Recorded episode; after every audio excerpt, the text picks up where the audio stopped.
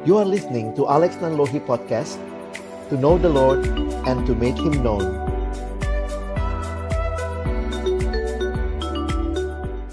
Terima kasih Tuhan, hadirlah dan berkatilah acara ini di dalam nama Tuhan Yesus kami berdoa. Amin. Ya, Shalom, selamat siang Bapak Ibu Guru yang saya hormati. Secara khusus guru saya dulu di SMA. Dan yang juga Bang Alex. Bang Alex juga banyak bantu di saya punya, uh, kami punya podcast ya di Ruang Renung. Thank you Bang Alex. luar biasa So, ini aku share screen bisa ya, Pantan ya. Langsung aja ya. Klik. Eh, udah keluar ya? Udah?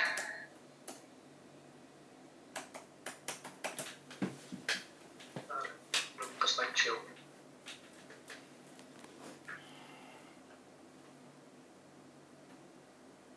Oke, eh, jadi sorry sorry.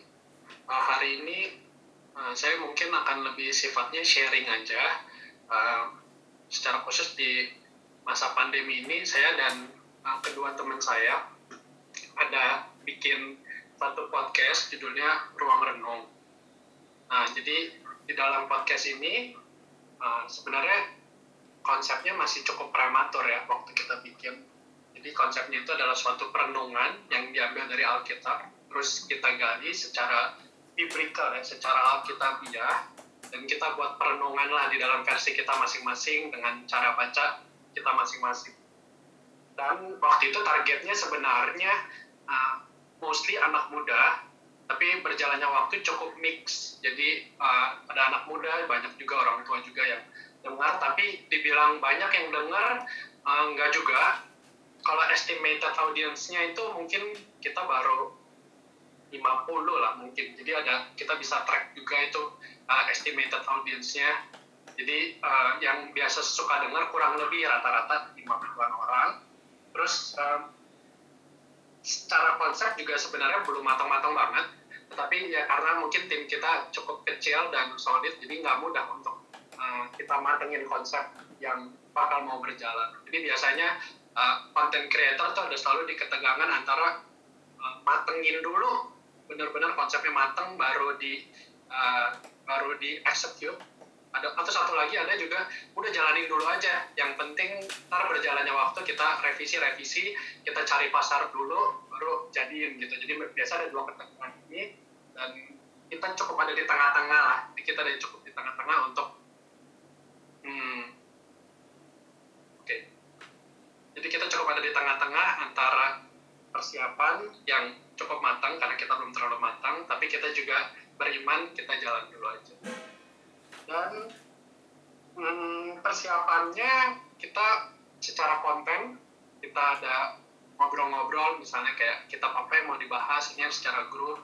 Terus secara pribadi ada kita buat naskah sendiri. Nanti saya akan mungkin lebih banyak berbicara bagaimana membuat uh, naskahnya itu sendiri ya di dalam devosi yang dibuat. Lalu peralatan cukup simpel, kita juga uh, cukup apa adanya. Saya sendiri pakai HP aja, HP dan earphone yang ada mic-nya.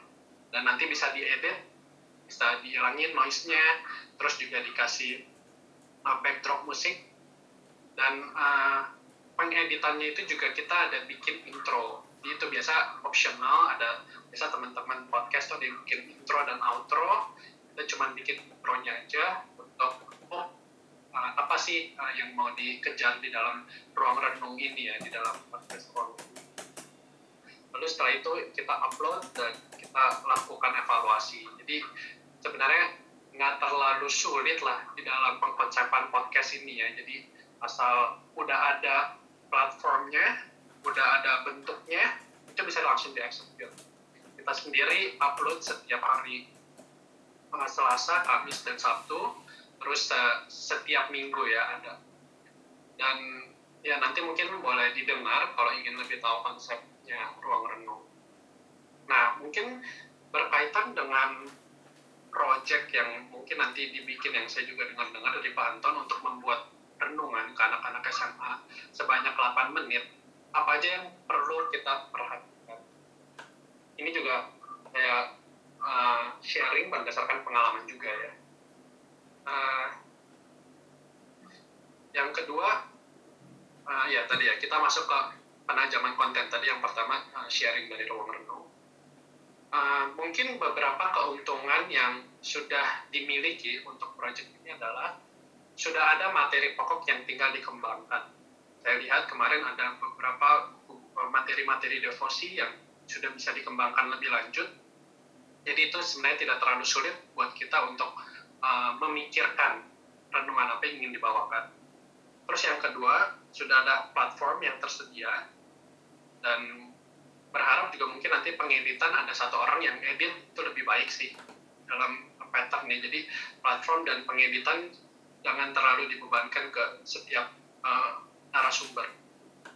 Dan sudah ada audiens atau pasar sendiri gitu. Jadi uh, nggak usah capek-capek cari pasar lagi. Ibaratnya Atalia itu udah punya uh, pasarnya sendiri atau audiensnya sendiri mungkin ntar yang jadi pertanyaan apakah murid-murid wajib mendengar atau tidak wajib itu juga jadi challenge tersendiri. Uh, jadi yang dilakukan waktu bikin konten itu, yang pertama pre-recordingnya, jadi sebelum rekaman adalah uh, observasi teks Alkitab. Jadi dari bahan itu kita perlu baca dan merenungi teks secara pribadi tidak bisa dipungkiri bahwa pembacaan secara pribadi akan menghasilkan pergumulan yang lebih otentik. Dan pembacaan kita itu lebih apa ya waktu kita membawakan renungan itu juga kita akan lebih bisa sepenuh hati membawakannya karena itu adalah perenungan daripada kita sendiri ketimbang kita membaca orang lain. Baca ini ini menurutku hal yang esensial yang penting yang nggak boleh dilewatkan adalah kita perlu menggumuli teks Alkitab itu terlebih dahulu sebelum kita sampaikan orang lain. Atau misalnya teks Alkitab ini pernah kita renungi kalau di dalam konteksnya di ruang renung ada beberapa teks yang memang saya udah pernah khotbahkan sebelumnya itu juga bisa diambil uh, berarti kan sudah pernah saya kumpulkan sebelumnya. Dan uh, ya supaya kita juga bisa lebih konsisten nantinya ya apa yang ingin kita bahas itu sesuai dengan teks Alkitab yang kedua kita juga perlu observasi audiens kita. Kalau misalnya di dalam hal ini SMA kurang lebih uh, di dalam perkembangan kognitif mereka uh, porsi dev devosi yang seperti apa yang mereka bisa pahami?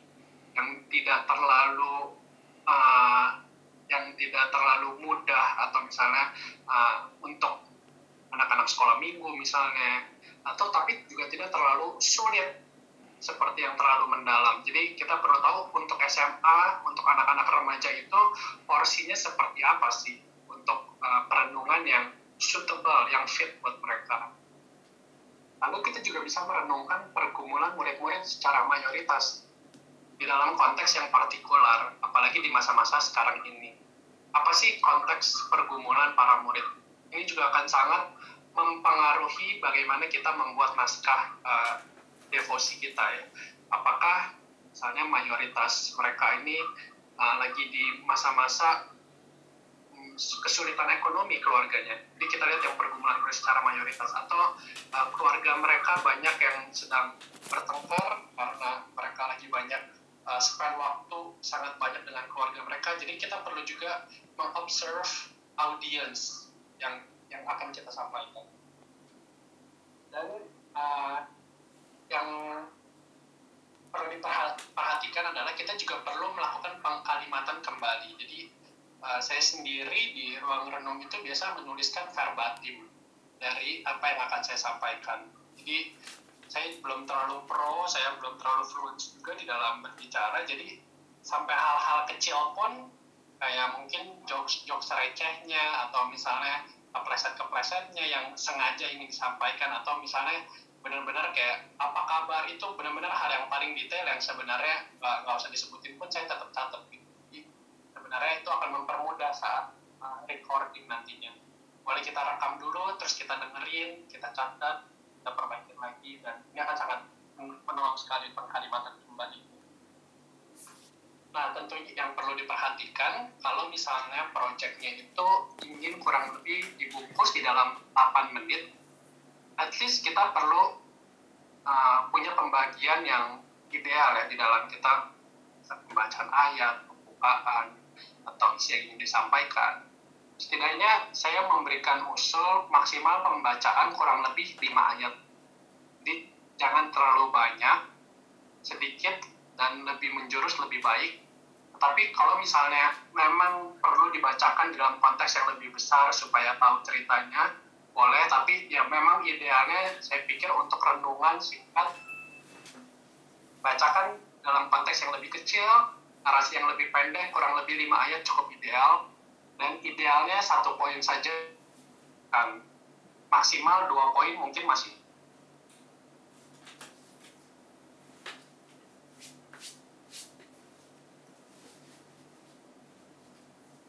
tetap gitu ya. Lalu kerucukan pembahasan dalam poin yang ingin disampaikan. Jadi saat pembuatan naskah pun kita jangan ngalur ngidul. Maksudnya kita terbahas yang lain. Ingat di dalam nanti ntar saya ada jelaskan eh, misalnya ada cerita, ada aplikasi itu selalu dikerucutkan dalam pembahasan poin yang ingin disampaikan. Nah bentuknya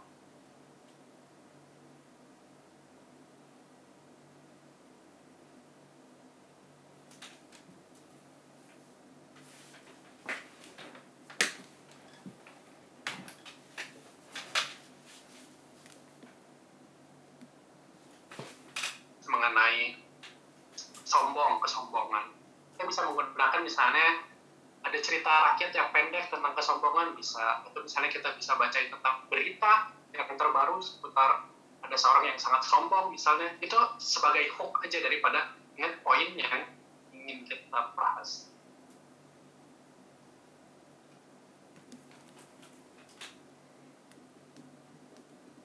bisa dengan fun facts atau cerita yang sifatnya lebih ringan. Ingat, pembukaan itu sifatnya hooking aja ya. Jadi kita seperti bawa mindset mereka ke dalam uh, devosi yang ingin kita sampaikan.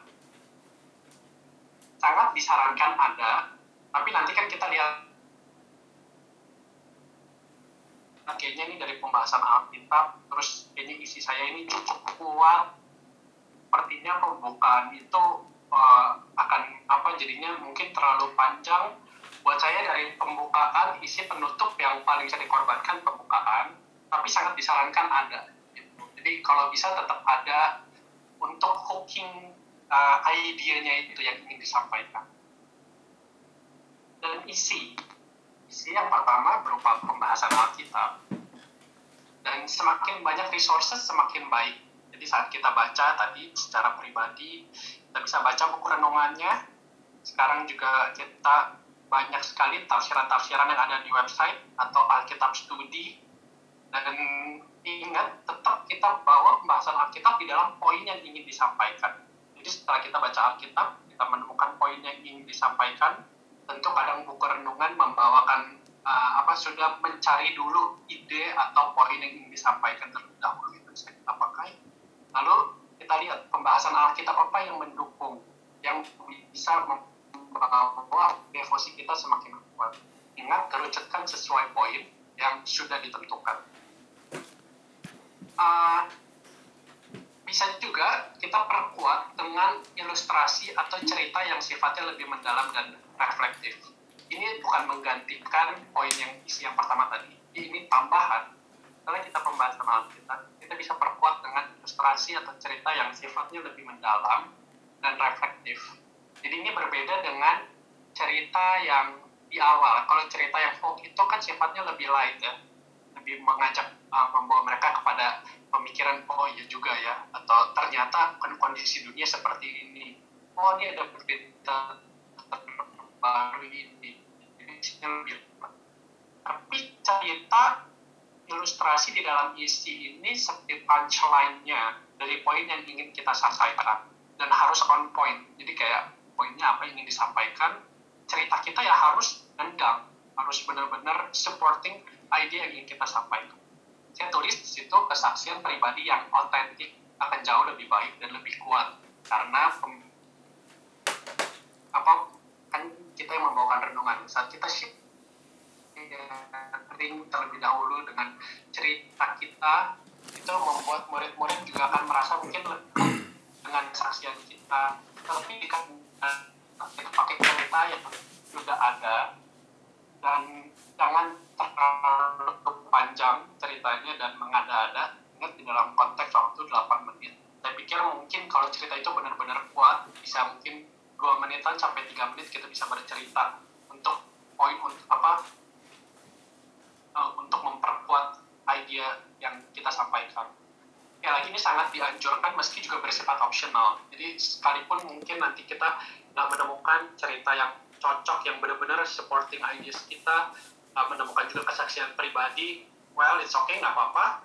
Uh, bersifat optional tapi diharapkan ya di dalam renungan itu ada satu cerita lah. Baik itu mungkin yang tadi di hook ataupun di isinya. Karena cerita itu sangat menolong ya untuk membawa kita tuh bisa lebih down to earth pemikiran yang kita sampaikan.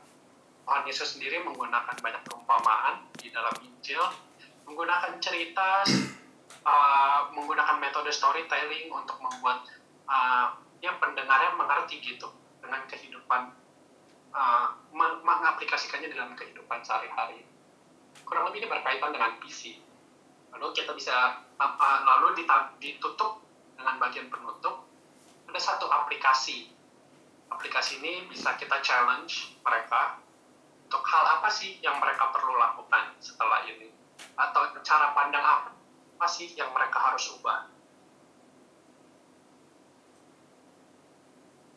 Perlu repetitif. Kalau bisa penutup ini cukup singkat. Uh, tetapi sekali lagi ya jelas poin yang ingin disampaikan. Dan jangan terlalu bernada otoritatif jadi mungkin kita di sini guru dan mereka ada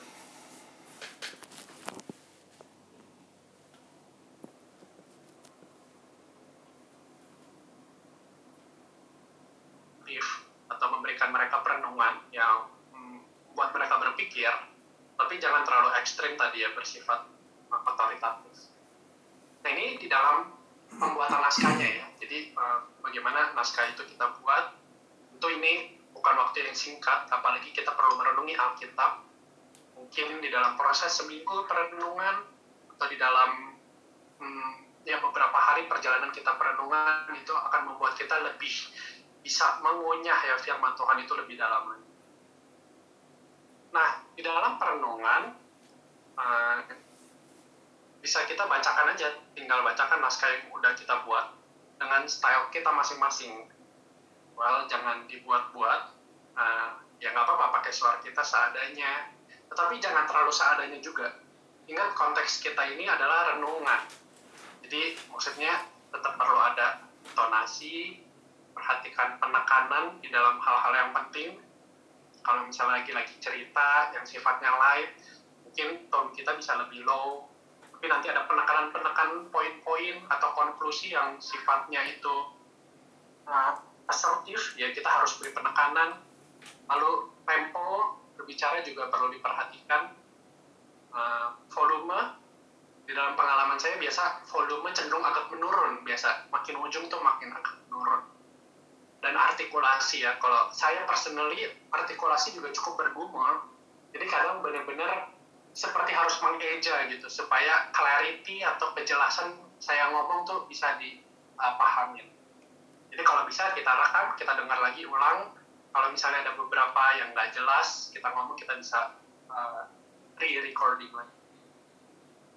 Uh, saya sendiri juga memperhatikan dalam uh, pengambilan uh, suara itu ada di ruangan yang kondusif. Uh, maksudnya kondusif adalah uh, mungkin di ruangan yang kalau bisa yang kedap suara akan lebih baik. Uh, mengurangi noise yang ada. Jadi kalau bisa mungkin suara kipas suara AC itu kadang-kadang karena saya juga terlibat dalam pengeditan kadang-kadang itu ngaruh untuk masuk keluarnya noise. Dan noise ini semakin kecil editnya akan semakin mudah dan semakin tidak merubah suara kita yang asli ya kalau misalnya noise bisa dikurangin. Jadi kalau bisa jangan terlalu di alam yang terbuka ya kalau bisa di dalam satu ruangan yang tenang dan kondusif kita bisa beri dan kita juga bisa gunakan alat yang memadai. Tentu kalau saya hanya pakai HP, kadang HP juga udah punya kualitas yang baik. Pakai saya pakai earphone dari HP itu, dia punya daya absorb suaranya cukup baik.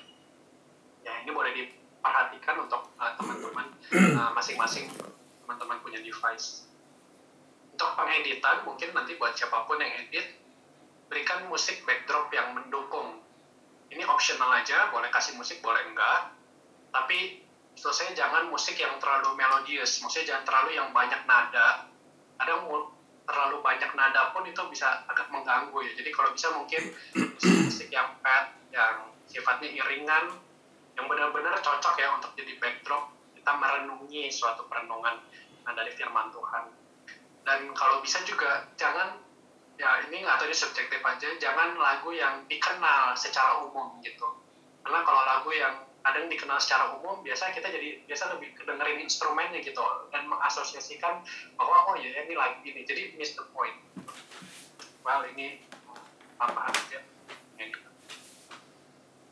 Dan setelah recording uh, kita berdoa tentunya supaya firman tersebut benar-benar bisa direnungkan oleh setiap murid dan mungkin bisa minta feedback nggak usah dari semua orang yang dengar nggak usah terlalu cari banyak orang ya untuk minta feedback tapi cari beberapa orang aja yang kredibel yang bisa dipercaya yang dekat dengan kita mungkin dua tiga orang yang bisa memberikan masukan untuk uh, naskah dan, dan recording yang sudah kita buat.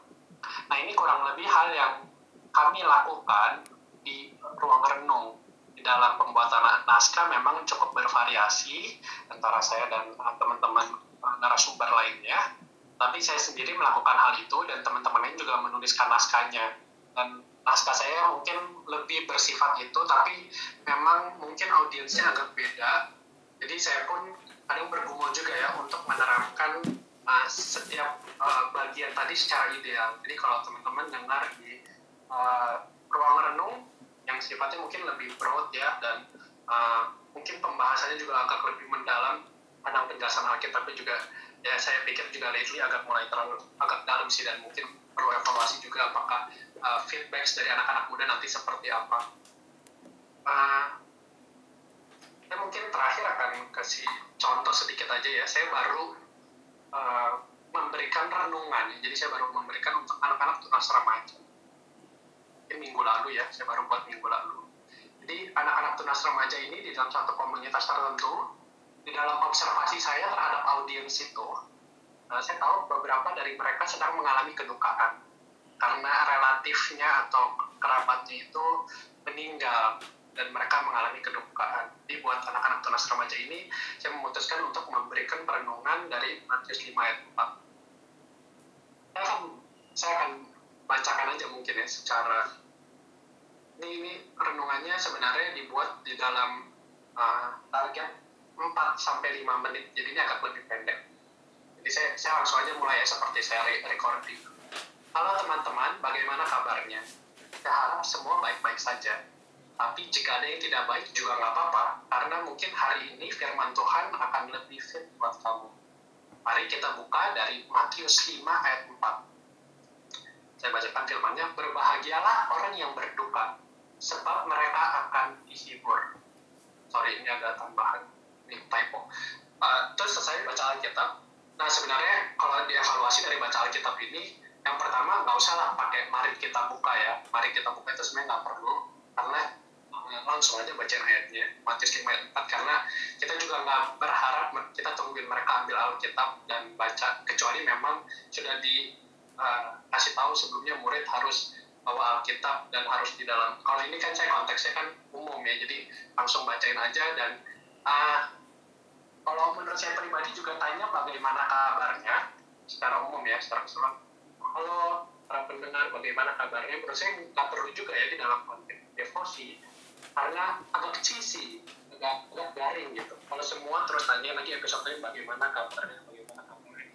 Jadi kayak klise aja. Jadi uh, well mungkin untuk episode satu dua tiga nggak apa-apa. Tapi biasa anak muda sih nggak terlalu nggak terlalu responsif lah untuk hal ini.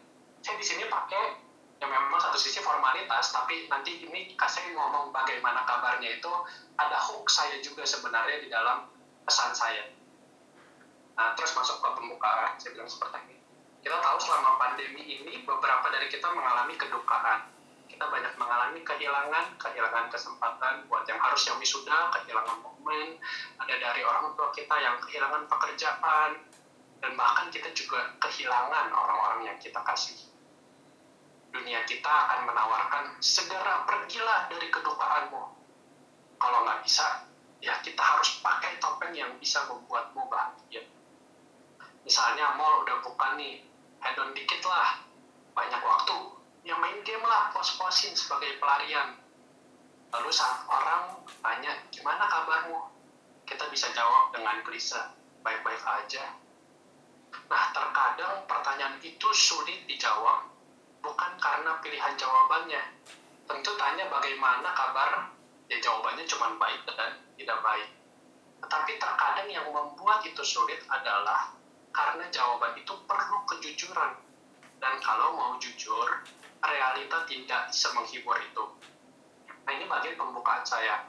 Saya memberikan hope bahwa ini loh realita kita sekarang, kita lagi mengalami pandemi. Ada yang harusnya wisuda jadi kehilangan momen. Ada mungkin orang tua kita yang kehilangan pekerjaan. Jadi ini perlu observe uh, audience juga di tengah hope-nya ya. Lalu di dalam hope ini saya memberikan kesimpulan bahwa iya ya ternyata kita ini sering melakukan pelarian daripada kita sering melakukan pelarian daripada kedukaan kedukaan yang kita alami. Dan uh, saya simpulkan terakhir uh, ya kadang-kadang pertanyaan itu sulit bukan karena pilihan jawabannya, tetapi karena itu perlu kejujuran dan kalau mau jujur ya realita kita menyedihkan. Nah, ini pembukaan saya. Mungkin evaluasinya cukup panjang di tengah porsi saya yang cuma lima menit karena saya mungkin menghabiskan satu setengah menit untuk pembukaan. Uh, isinya saya bilang, jadi apa yang Alkitab katakan? Yesus sendiri mengatakan dalam khotbah di bukit, berbahagialah orang yang berduka. Berbahagialah orang yang berduka. Paradoks. Tetapi inilah yang Yesus ajarkan. Mengapa? Karena hanya orang yang berdukalah yang sesungguhnya bisa dihibur. Dan kita adalah manusia yang berdosa. Dan dunia kita pun telah jatuh dalam dosa. Karena itu kedukaan adalah hal yang dekat dengan kita. Tapi kabar baiknya, Tuhan mau menghibur kita. Bukan dengan games, atau pergi ke mall, atau lewat gudang story, ataupun feeds di dalam Instagram kita. Dia mau menghibur kita dengan kehadirannya sendiri. Terlebih lagi, ia mau menderita bersama dengan kita. Karena ia sendiri sudah mati di kayu salib menanggung dosa kita. Bahkan kitab Ibrani pun berkata bahwa ia adalah imam besar yang mengerti benar pergumulan dan kelemahan kita. Nah ini adalah isi daripada devotionnya dan langsung saya tutup dengan penutup. Jadi jika kabar kita hari ini nggak baik, janganlah sangkal itu. Rengkuhlah dan datanglah kepada Tuhan, hai kamu yang berduka. Matius 11 ayat 28 berkata, Tuhan Yesus berkata, marilah kepadaku semua yang letih lesu dan berbeban berat. Aku akan memberikan kelegaan kepadamu. Jadi sekali lagi saya bertanya, bagaimana kabar kita hari ini? Kiranya Tuhan memberkati kita semua. Nah jadi penutup ini aku ada challenge ke mereka untuk kita jangan sangkal kalau kita lagi berduka. Tetapi kita perlu justru datang kepada Tuhan, kita yang lebih lesu, berbeban berat, kita bisa Tuhan bisa memberikan kelegaan. Ya tentu ini renungan yang cukup seadanya, tidak terlalu ideal, karena di dalam renungan ini nggak ada cerita, akan lebih bagus. Jadi kalau misalnya di dalam waktu 8 menit, mungkin di bagian isi, setelah isi, bisa diisi satu cerita ilustrasi yang kuat, yang bisa juga uh, memperkuat poin ide ya, bagaimana uh, orang yang berduka itu ya, jangan escape, jangan lari, tapi datanglah kepada Tuhan di tengah kedukaan. Oke, itu mungkin sedikit sharing dan contoh dari pengalamanku di uh, ruang renung nanti akan dilengkapi oleh Bang Alex yang jauh lebih berpengalaman dan juga sangat baik ya. Ada podcastnya juga ya Bang Alex ya. Bisa buka, di sana banyak penggalian-penggalian Alkitab yang sangat mendalam, bisa jadi referensi juga. Terima kasih Bapak. Oke, okay, thank you Rick buat sharingnya. Kita langsung masuk ke Bang Alex dulu, nanti baru terakhir kita tanya jawab ya. Silakan okay. Bang. Baik, terima kasih buat kesempatan boleh sharing dengan teman-teman sekalian. Uh, sorry. Belum belum kedengeran? Oh, oke. Okay. Udah? Oke. Okay. Thank you Rick, luar biasa. Saya pikir jadi mau nambahin apa lagi gitu ya, karena ilmunya sama kali ya. jadi udah banyak hal yang uh, Rick sampaikan. Um, saya coba melengkapi dalam pengertian coba me, me, apa ya menggarisbawahi kali ya, menggarisbawahi beberapa hal yang uh, sudah disampaikan tadi dan um, saya mungkin mulai dengan uh, keyakinan kali ya. Uh, bisa tolong dibagikan uh, saya buat slide. Tolong Pak Anton bisa ditampilkan. Uh, belakangan ini memang makin banyak berpikir ya tentang digital ministries karena ini adalah hal yang saya pikir juga setelah pandemi ini pun gereja harus serius dan termasuk juga uh, dunia pendidikan. Saya pikir Bapak Ibu guru, teman-teman sekalian harus berpikir dengan serius mengembangkan uh, bagaimana juga pembelajaran digital yang baik terjadi di tengah-tengah uh, sekolah begitu ya. Nah, uh, next slide. Kalau lihat memang tentang uh, corona ini gitu ya, saya saya menghayati memang krisis itu membuat kita jadi lebih apa ya, lebih melihat apa yang prioritas, apa yang harus kita kembangkan. Dan bagi saya akhirnya pandemi ini kan bukan cuma masalah kesehatan lagi ya. Ini sudah menjadi masalah pendidikan, sudah menjadi masalah um, termasuk juga masalah sosial dengan banyaknya orang yang kehilangan pekerjaan. Ini juga sudah menjadi masalah politik bahkan mau reshuffle kabinet katanya begitu ya. Jadi ini menolong kita melihat bahwa um, kita harus beradaptasi dengan situasi yang terjadi.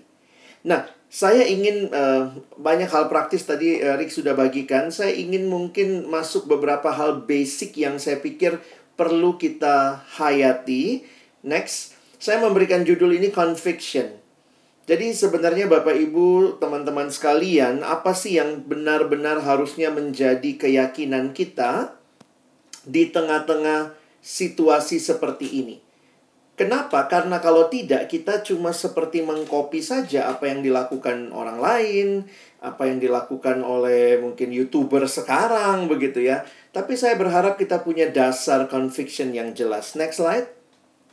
Kita akan melihat, saya tuliskan uh, dua ayat. Next lagi. Ada dua ayat dalam 2 Timotius pasal 4, ayat 2 dan ayat yang kelima. Silakan nanti bisa diikuti di layar. Next slide. Beritakanlah firman, Siap sedialah baik atau tidak baik waktunya. Nyatakanlah apa yang salah, tegurlah dan nasihatilah dengan segala kesabaran dan pengajaran. Ayat yang kelima, tetapi kuasailah dirimu dalam segala hal, sabarlah menderita, lakukanlah pekerjaan pemberita Injil dan tunaikanlah tugas pelayananmu. Jadi Bapak Ibu yang dikasihi Tuhan, perintah ini muncul dalam bagian surat 2 Timotius yang diyakini sebagai surat terakhir yang Rasul Paulus tuliskan. Keyakinannya apa? Next slide. Saya menyimpulkannya seperti ini. Beritakanlah firman itu pada segala kesempatan, dalam segala kebenaran, dengan segala usaha. Saya pikir buat Bapak Ibu yang mungkin sudah cukup senior secara umur, Termasuk saya juga sebenarnya nggak muda-muda amat ya Bapak Ibu ya. Saya juga sudah cukup uh, termasuk usia yang nggak boleh keliaran begitu ya. Saya akhirnya menyadari uh, ini ini tantangan yang penting dan mengajak kita untuk berubah Nanti Bapak Ibu akan kena giliran bikin podcast. Mungkin aduh saya sudah saya susah ngomongnya nih saya apa tapi mari kita lihat landasan berpikirnya adalah demi pemberitaan Injil di dalam situasi sekarang maka mari kita lakukan pada segala kesempatan dalam segala kebenaran dengan segala usaha.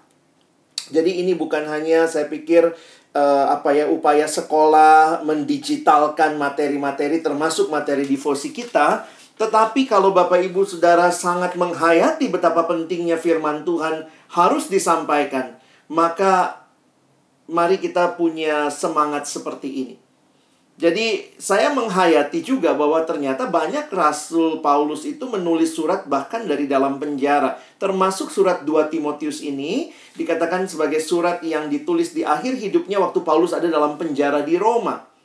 Nah sebelumnya, next slide. Nah pemenjaraan di Roma yang kedua kali ya. Karena pemenjaraan yang pertama pun, kalau Bapak Ibu perhatikan Paulus dalam penjara, next slide itu di dalam surat-surat yang kita kenal itu disebut sebagai prison letters. Efesus, Kolose, Filemon, Filipi. Jadi saya menghayati bahwa Paulus tidak berhenti. Bahkan di akhir hidupnya dia menuliskan surat kepada Timotius dan bagi saya ini satu hal yang menggetarkan hati bahwa Paulus pakai media yang ada pada waktu itu yaitu apa? Tulisan. Dia menulis dan dia mem mem memberikan itu dibawa oleh oleh um, Tikhikus misalnya kalau kita lihat di dalam beberapa surat lalu kemudian dibacakan bagi jemaat, dibacakan bagi uh, Timotius dan itu terjadi dari dalam penjara. Jadi kalau di kita kita kan kadang-kadang saya melihat masih ada yang suka ngeluh gitu ya. Aduh, lebih enak offline, lebih enak ketemu langsung. Memang lebih enak. Tetapi jangan berhenti memberitakan Injil karena situasi sedang tidak enak, maka justru kita tetap bisa melihat beranugerahnya Tuhan memberikan teknologi bagi kita dan saya pikir kita punya kesempatan yang jauh lebih luas dari Paulus yang waktu itu hanya mungkin menggunakan tulisan ya. Jadi apa ya kalau saya menghayati kalau Paulus sekarang ini misalnya hidup masa sekarang di dalam pandemi dari karantinanya, dari rumahnya mungkin ya, dari penjara yang dia sedang alami, kalau Paulus hidup sekarang mungkin Paulus akan main di Instagram Bapak Ibu ya. Akan nulis status terus-menerus gitu menguatkan begitu. Jadi ini bukan sekadar program sekolah Bapak Ibu kemudian melakukan ini, tetapi saya mau kita lebih dalam menghayati panggilan kita sebagai orang percaya di tengah krisis. Apalagi jelas sekali Bapak Ibu uh, sebagai guru, kalau kita sebagai hamba Tuhan ya mungkin bicaranya kami memberitakan Injil kepada jemaat. Kalau Bapak Ibu sebagai guru-guru Kristen yang kenal Tuhan Yesus, kesempatan memberitakan Injil kepada anak-anak. Jadi uh, sekali lagi uh, mari punya semangat yang sama bahwa kita sedang mau memberitakan Injil nih. Ini bukan cuman ya dikasih tugas Pak Anton bagi-bagi satu orang kena tiga kali ya ampun nanti gue gimana ya aku nggak biasa bikin podcast ngomongnya masih belepotan. Mari belajar karena ini kesempatan memberitakan Injil Tuhan, membangun murid, membangun karakter. Dan saya uh, tutup perenungan singkat ini dengan um, kutipan berikut. Kutipan ini selalu menggetarkan hati saya setiap membaca kitab 2 Timotius. God's word can never be chained by its opponents, only by its messengers.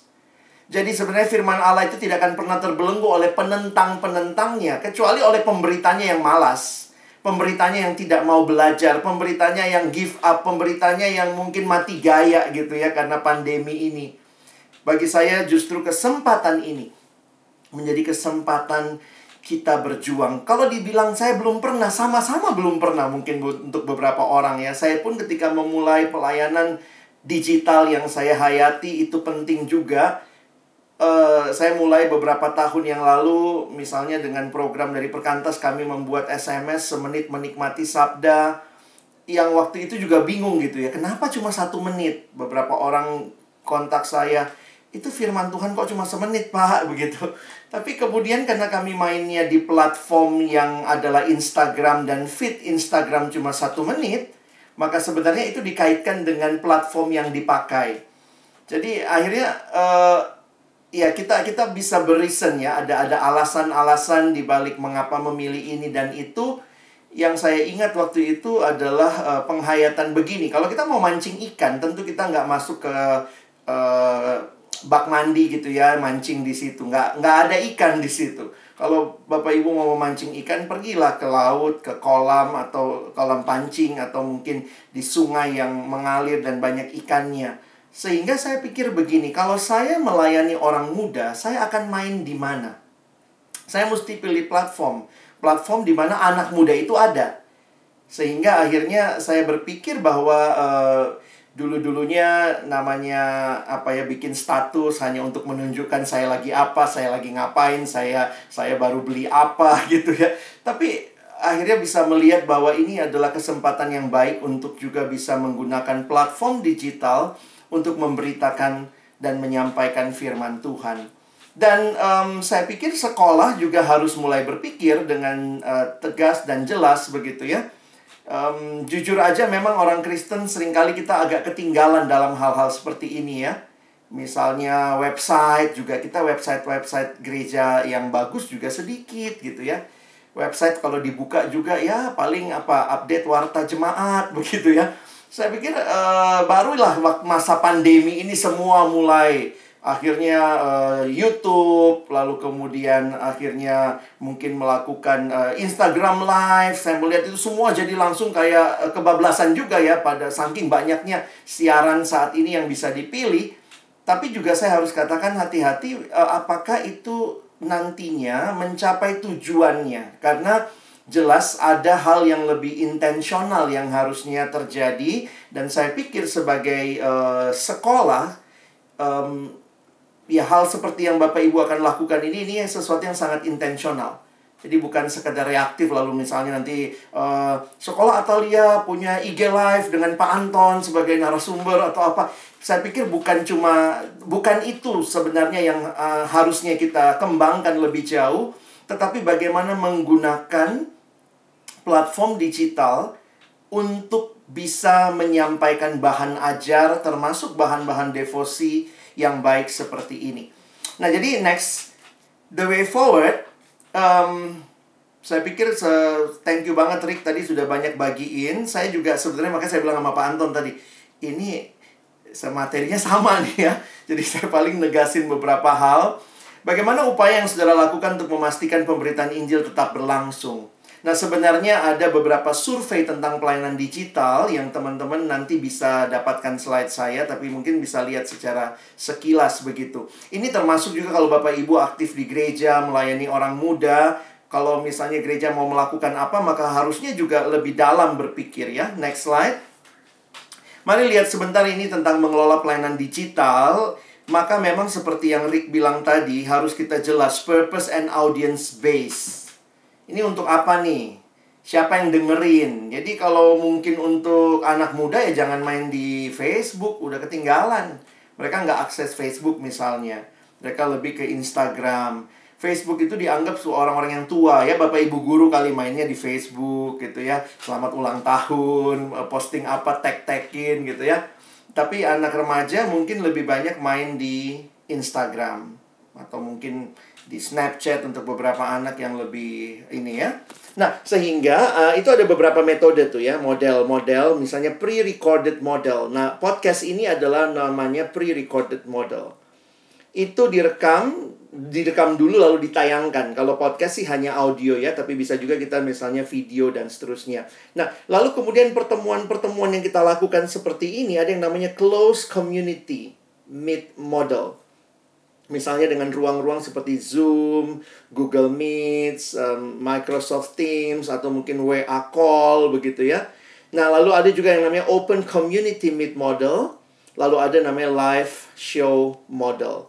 Nah, saya melihat gereja beberapa kali karena istilahnya pakai semua yang ada, tetapi jadi mungkin kurang-kurang segmented begitu ya. Ini perlu juga kita pahami dengan baik. Nah, ini ada plus minusnya, nanti Bapak Ibu bisa lihat. Next slide. Di dalam bagian pre-recorded model misalnya, bisa next slide. Di sini kita bisa lihat plus minusnya ya. Jadi apa yang jadi uh, sebenarnya plusnya itu ya bentuk-bentuk ceramah atau ya tidak perlu interaksi atau diskusi. Jadi itu low risk ya low risk itu misalnya kalau salah ngomong ya diedit gitu ya. Kalau tiba-tiba menyinggung orang tertentu, partai politik, agama lain maka bisa di bisa diedit begitu ya. Itu pre-recorded model karena sebelum ditayangkan sudah diedit lebih dulu. Nah, proses rekaman editing butuh waktu dan perlu keterampilan. Nah, mungkin nanti uh, Rick bisa share kali ya. Biasanya pakai apa untuk ngeditnya? Mungkin mungkin Bapak Ibu karena dari pagi kan sudah belajar bagaimana pakai Filmora, bagaimana pakai apa gitu ya. Nah, kalau uh, untuk audio pakai apa? Ya, misalnya begitu. Nah, uh, terus masukkan musiknya pakai apa? Nah, kadang-kadang memang untuk generasi ini saya pikir kita mesti belajar dari yang muda. Jangan jangan malu untuk bertanya. Karena memang mereka yang digital native untuk sebagian besar dari kita mungkin digital immigrant begitu ya. Nah, jadi Bapak Ibu bisa nanti memperhatikan hal-hal seperti ini untuk uh, melihat sebenarnya apa yang baik atau perlu untuk dipakai untuk menjangkau anak-anak. Nah, untuk uh, sekolah saya dengar mungkin ada yang nanti akan jadi Bapak Ibu cuma tinggal rekam, nanti bagian edit ada yang edit dan saya pikir itu akan sangat menolong sehingga uh, ya tidak tidak terlalu jadi beban buat Bapak Ibu mengedit sendiri. Nggak gampang loh mengedit ya. Tanya Rick deh, nggak gampang itu mengeditnya ya. Oke, okay, next. Uh, saya nggak masuk ke yang lain karena ini kan hal-hal yang lain misalnya close community meet model, open community meet model. Terus um, saya mau masuk ke bawah masalah creativity. Bisa tolong slide-nya ke bagian kreativitas? Oke, okay. saya coba hayatinya begini ya. Satu lagi mungkin.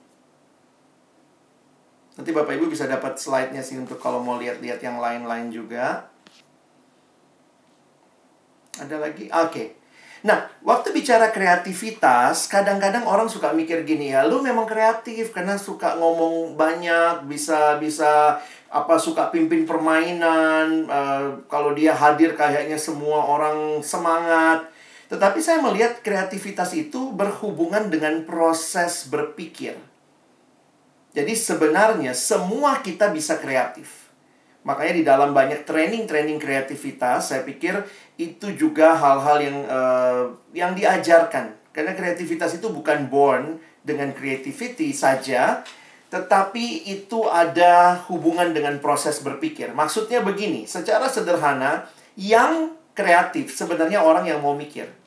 Atau dengan dia berpikir, sebenarnya dia bisa melahirkan hal-hal yang baru, hal-hal yang unik. Karena kreativitas itu, ini pengertiannya, kemampuan untuk membuat kombinasi baru berdasarkan data, informasi, atau unsur-unsur yang ada. Membuat atau mencipta sesuatu bukan berarti harus menciptakan sesuatu yang baru, tapi bisa merupakan gabungan kombinasi dari hal-hal yang sudah ada sebelumnya. Saya harus katakan jujur, misalnya podcast saya sebagian besar itu isinya rekaman khotbah. Jadi saya tidak persiapan seperti yang Rick bilang, saya persiapan khotbah seperti biasa, semua khotbah saya saya rekam, lalu kemudian itu yang saya upload. Nah, memang ada orang-orang yang memang ya orang-orang yang agak tua memang senangnya dengar seperti itu. Tapi juga kemudian saya bikin beberapa podcast dengan teman-teman, saya biasanya jarang bikin sendiri, saya buat dengan istri saya misalnya, dengan beberapa teman di perkantas. Kami buat podcast yang sifatnya lebih ngobrol, santai, membahas sebuah topik. Jadi, tidak selamanya sebenarnya kalau kita misalnya bikin podcast, karena kalau kita bikin konten, maka Bapak Ibu memang mesti mesti terus berpikir begitu. Tetapi di sisi lain misalnya karena saya lihat dalam pengalaman saya, saya sejak tahun 2000 ini sekitar 2005 atau 2000 6 uh, khotbah saya saya rekam. Dari tahun segitu jadi sebenarnya banyak sekali yang rekaman-rekaman yang ada. Jadi tinggal diupload aja. Sebenarnya saya lebih gampang cari konten. Saya bisa tiap hari munculin podcast karena ada ada rekaman-rekaman yang sudah saya edit sedikit saya kasih uh, pengantar di depan. Tetapi ya memang jujur aja itu bukan podcast seperti yang Bapak Ibu akan buat begitu ya. Nah jadi Poin saya adalah kreativitas itu berkaitan dengan kita melihat, mengkombinasikan, termasuk misalnya juga untuk beberapa video khotbah yang saya miliki, saya potong jadi satu menit misalnya. Itu juga adalah saya pakai apa yang sudah ada, saya potong satu menit, saya kasih judul, saya berikan sedikit editing, maka itu yang menolong akhirnya uh, ya bisa ada konten yang kelihatannya ini baru padahal sebenarnya dari khotbah-khotbah yang sudah ada. Jadi Bapak Ibu nanti bisa melihat hal-hal seperti itu juga. Nah, next. Uh, ya, ini ya. Jadi ini perubahan atau atau sebuah kesempatan. Um, slide-nya bisa next. Saya langsung masuk lah ya ke hal-hal yang tadi juga saya tegaskan dari yang Rick sudah sampaikan. Next, next lagi. Jadi how to make the change. If it doesn't challenge you, it doesn't change you. Nah, sekarang kita masuk kepada podcast ya. Nah, saya saya coba meng-highlight beberapa hal yang sudah disampaikan tadi. Jadi kita harus menyadari sebenarnya tentang pentingnya pesan verbal dan non-verbal. Next slide. Jadi ini kalau kita bicara podcast, sebenarnya podcast itu kan berhubungan dengan pesan pesan um, ini agak susah ya ngomongnya verbal non verbal uh, pesan verbal secara khusus kalau kita bicara podcast ya. Next lagi. Nah ini teori khotbah. Kalau bapak ibu nanti lihat di materi-materi khotbah. Next lagi bisa tolong. Uh, slide-nya agak lambat nih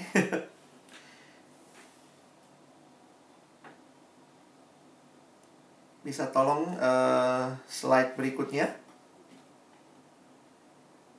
Oke. Okay. Jadi kalau Bapak Ibu lihat khotbah, perhatikan itu. Sebenarnya elemen dari khotbah secara komunikasi pernah diteliti itu pesannya hanya 7% dari kata-kata. Lalu 38% dari suara ada masalah intonasi, ada masalah uh, volume begitu ya. Dan 55% itu body language. Jadi 50 per, 50 per, uh, 55% itu body language. Jadi Bapak Ibu bisa bayangkan ya misalnya kalau ada orang berkhotbah secara teori uh, body language-nya itu juga ternyata pengaruhnya sangat besar. Nah, body language itu sebenarnya hal-hal yang nonverbal ya. Misalnya cara berdiri, baju yang dipakai. Nah, itu ternyata pengaruh. Nah, kalau kita bicara hanya podcast, maka sebenarnya Bapak Ibu bisa ambil 7% sama 38% itu yang harus kita perhatikan. Nah, itu semua udah dibahas sama Rick tadi. Bagaimana menyampaikan, bagaimana memilih kata-kata, waktu menyampaikan bagaimana intonasi, bagaimana membuat orang tidak tidak capek mendengar, bagaimana kita misalnya ada jeda dan seterusnya. Karena Bapak Ibu nggak ada body language di dalam rekaman rekaman biasa yang nggak ada body language gitu ya. Nah, karena itu memastikan spoken words, voice tones itu Bapak Ibu mesti uh, melakukan tadi yang yang saya Rick sudah sampaikan begitu ya. Bagi saya yang paling penting memang harus ada naskah. Ya, naskah itu jadi satu cara penting untuk uh, supaya kita kita bisa menghayati. Saya saya pikir enak banget tadi denger Rick ngomong ya tentang renungannya karena dia yang bikin sendiri, dia tahu intonasinya kayak apa, gayanya sangat anak muda. Nah, saya nggak tahu juga nih apa memang ke depan mungkin suruh anak-anak yang bikin renungannya ya gitu. Itu itu jadi jadi hal yang menarik juga untuk ke depan begitu ya. Tapi uh, tentu Bapak Ibu sebagai orang-orang yang yang uh, akan menyampaikan harus belajar harus belajar untuk uh, bukan berbicara depan kelas, tapi ini berbicara kepada murid dari hati ke hati lah, kira-kira seperti itu. Nah, karena itu yang penting juga, next slide.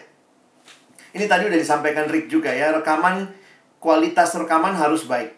Hati-hati, eh, jangan, karena apa ya, kalau kualitas rekamannya kurang enak, ingat ya, kita main di media yang hanya suara.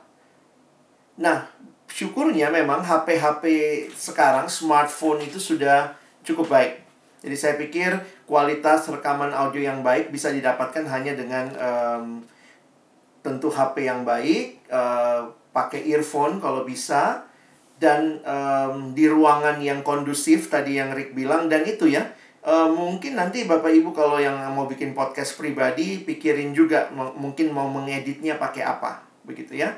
Biasanya untuk uh, podcast kita pakai anchor.fm karena anchor.fm ini yang nanti akan mendistribusikan podcast kita kepada platform yang seperti Spotify, Google Podcast ataupun uh, Apple Podcast. Jadi itu perlu diperhatikan. Next, next ini adalah gunakan bahasa telinga.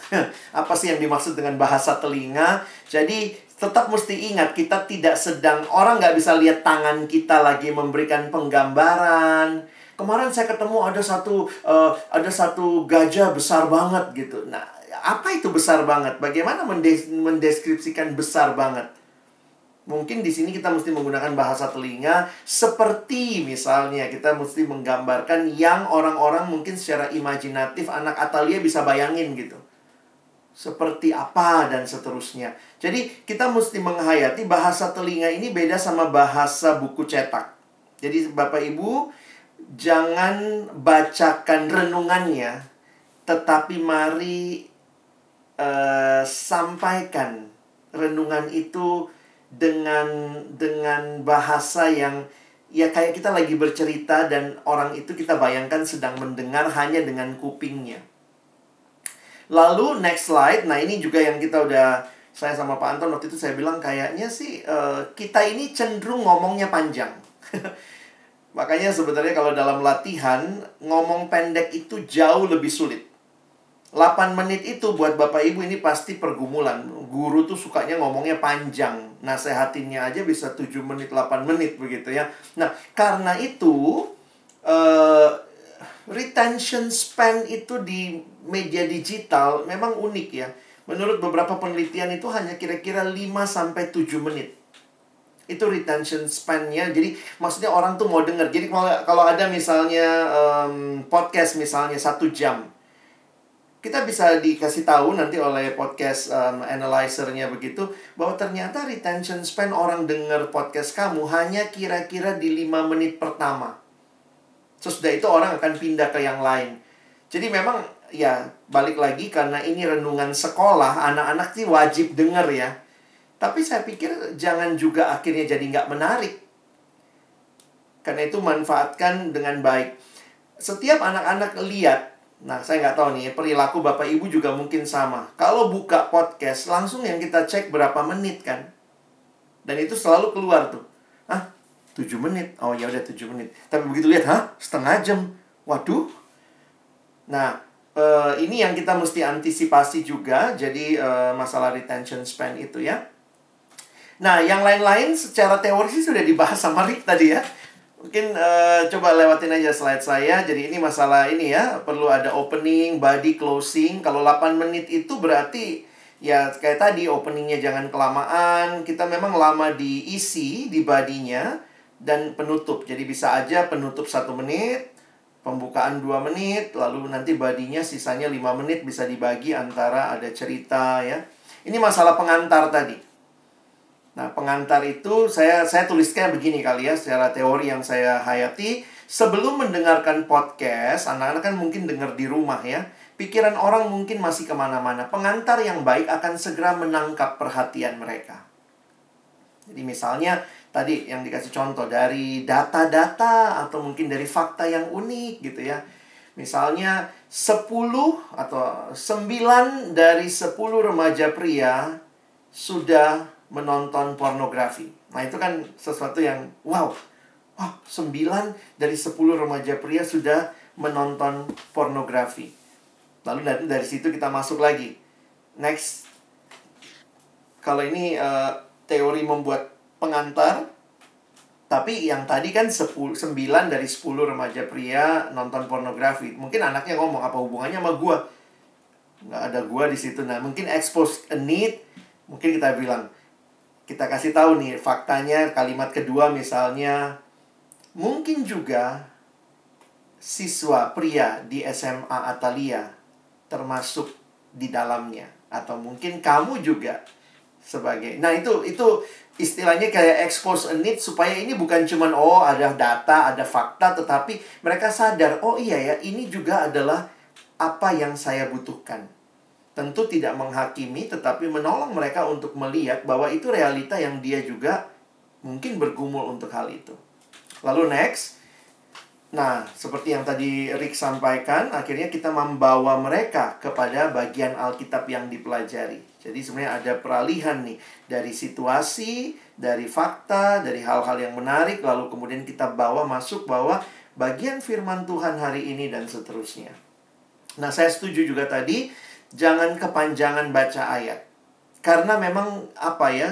7 menit, 8 menit itu sangat terbatas, maka uh, kita harus memberikan pemilih uh, pilah-pilih begitu ya. Next slide. Nah, um, boleh next lagi. Waktu Bapak Ibu nanti persiapan, kalau kita biasakan persiapan PA kita baca, anggaplah bacaannya yang ditentukan dalam devosi 13 ayat. Tapi dalam 13 ayat itu mungkin Bapak Ibu bisa mendapatkan 5 hal. Tetapi untuk konteks ini, saya setuju sama Rick tadi ya, pilih satu atau paling banyak dua poin yang akan disampaikan. Kita nggak sanggup menyampaikan semua hal karena waktu yang terbatas. Jadi, bayangkanlah podcast Bapak Ibu itu bukan seperti senapan mesin yang banyak pelurunya, gitu ya. Tetapi seperti paku yang dipukulkan, ditancap, nanti dipukul lagi, dipukul lagi. Jadi satu poin, tetapi satu poin itu diperkuat dengan ilustrasi, diperkuat dengan uh, pengantar yang baik, diperkuat dengan penutup yang menantang. Jadi terus ditancapkan. Jadi satu poin itulah yang akan menjadi poin yang kita sampaikan. Next. Nah, ini udah disampaikan juga ya. Gunakan ilustrasi ya. Contoh cerita kehidupan nyata untuk menegaskan poin yang diangkat. Ya, jadi uh, tolong pahami bahwa cerita bukan demi cerita. Tapi cerita demi menegaskan ya. Next slide bisa tolong? Kepotong suaranya? Oh, oke. Okay. Hmm. Jadi saya menghayati firman Tuhan itu bukan seperti atau firman Tuhan lewat podcast itu bukan seperti senapan mesin 10 peluru. Tot, tot, kita tembakin semua peluru akan keluar. Tetapi seperti paku yang kita palu begitu rupa makin dalam menancap paku eh, palu lagi makin dalam menancap sampai benar-benar menancap dengan dalam. Jadi bayangkan kalau ada satu poin kebenaran lalu ditolong dengan ilustrasi yang baik, ditolong dengan pengantar yang baik, ditolong dengan penutup yang baik. Jadi itu sebenarnya hanya satu hal itu tapi terus dipaku, dipaku, dipaku dan itu akan menancap. Jadi uh, ya hindarilah ya, hindari keinginan kita untuk menyampaikan semua hal dalam keindahan perikop itu karena memang realitanya Bapak Ibu sedang menyampaikan sedang menyampaikan podcast 8 menit. Ya. Next slide. Next lagi. Next ya. Satu lagi. Nah, ini tadi Rick sudah bilang juga ya. Gunakan ilustrasi. Jadi balik lagi semua itu menegaskan poin yang diangkat. Kalau Bapak Ibu mungkin tahu apa yang siswa sukai, apa fenomena yang ada di Atalia yang mereka pernah alami, maka Bapak Ibu bisa memasukkannya. Dan bagian closing, next. Bagian closing bisa tadi ya berisi ajakan, tantangan, refleksi. Jadi ini coba Bapak Ibu pikirkan seperti contoh yang Rick bikin tadi. Bagi saya itu akhirnya menolong untuk secara sederhana orang menerapkan itu dalam kehadiran ke keberadaan dirinya. Nah, mungkin sedikit masukan yang saya mau berikan sebagai bagian yang saya juga lagi saya lagi belajar juga sih Bapak Ibu ya. Next yaitu bagian respon siswa. Nah, biasanya memang kan respon siswa itu uh, alangkah baiknya saya pikir begini, kalau Bapak Ibu mau sedikit lebih capek, coba pikirkan satu dua pertanyaan atau satulah pertanyaan apa yang adik teman-teman siswa bisa responi. Memang paling gampang tuh pertanyaan itu ya. Apa yang kamu dapat dari renungan hari ini? Tuliskan. itu paling gampang ya. Tapi jujur aja sebenarnya itu pertanyaan males ya. Pertanyaan yang tidak engaging dengan apa yang mereka baru dengar. Sehingga kita perlu berpikir extra mile untuk melihat bagaimana renungan hari ini dalam poin yang kita sampaikan, kita ingin dia meresponinya dengan tepat.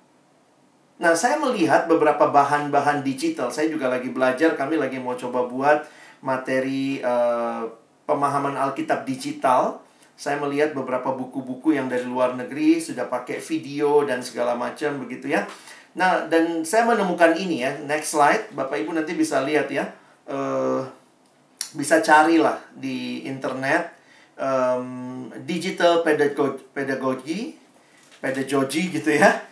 Nah ini ini satu hal yang menarik nih. Ini sebenarnya saya dapat literatur tahun berapa, tapi kemudian um, ini ini ada literaturnya, ada bukunya. Nah poin saya adalah perhatikan kita berharap digital pedagogi ini adalah jadi gini. Bagaimana metode pembelajaran digital juga mengubah beberapa hal di dalam penyampaian kita dan respon anak-anak. Jadi uh, saya kasih contohnya dulu ya, saya kasih uh, teorinya dulu. Nanti Bapak Ibu bisa lihat next. Jadi kira-kira begini ya. Um, asumsi dasarnya ternyata menurut penelitian sekarang mulai bergerak dari content to conversation. Jadi dulu kan kita yang penting kita nyampein pelajarannya. Jadi kita pikir ya udah kalau anaknya udah tahu pelajarannya, dia udah nonton video kita udah selesai tuh. Tapi ternyata more about digital, kita bisa menciptakan conversation. Makanya kalau teman-teman perhatikan, saya melihat sebenarnya begini, yang paling membaca kebutuhan digital itu sebenarnya adalah digital platformnya. Contohnya lihat, YouTube, dia memberikan tempat yang namanya live comment, live chat.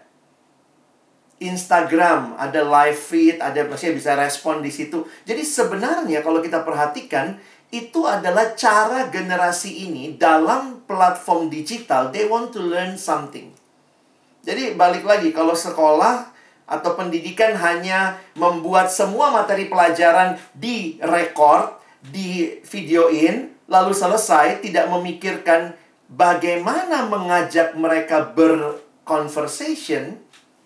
Nah, itu saya pikir juga mungkin kita sudah pakai digital, kita pakai video, kita pakai apa belajarnya, tapi kita tidak me, kita tidak memas, masuk dalam digital pedagoginya. Nah, dari consumption to creation. Dari correct to correcting. Dari control. Nah, ini ini menarik lah teorinya dari control to chaos. Nanti Bapak Ibu bisa cari bukunya. Uh, tapi ini kira-kira gambarnya waktu next yang terakhir.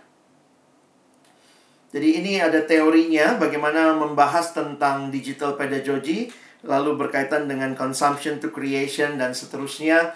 Um, tapi polanya yang saya lagi mikirin begini ya, termasuk juga maksudnya saya lagi mikir buat devosi Bapak Ibu, bagaimana pertanyaan-pertanyaan meresponi devosi itu sebaiknya menciptakan percakapan, walaupun mungkin anaknya nggak langsung nanya ya, tapi itu menciptakan percakapan dia dengan dirinya, percakapan dia dengan lingkungan sekitarnya, percakapan dia mungkin dengan lebih jauh lagi. Nah, itu yang saya harap kita pikirkan. Jadi misalnya contoh, saya kami punya bahan yang uh, hybrid sekarang namanya bahan hybrid. Jadi bahan PA yang di dalamnya waktu dipakai harus sambil nonton video.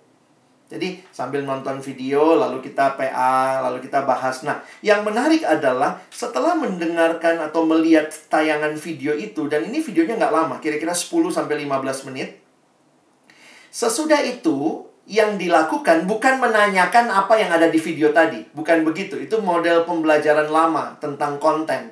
Nah, tadi sebenarnya Rick singgung itu, Rick bilang jangan repetitif. Jadi mereka baru nonton misalnya tiga hal untuk pertumbuhan rohani. Maka pertanyaannya jangan uh, sebutkan tiga hal yang disampaikan dalam video tadi untuk pertumbuhan rohani. Lalu kemudian mereka jawab satu, dua, tiga. Jadi kayak nyalin ulang video tadi. Nah itu bukan model pembelajaran digital. Itu masih konten.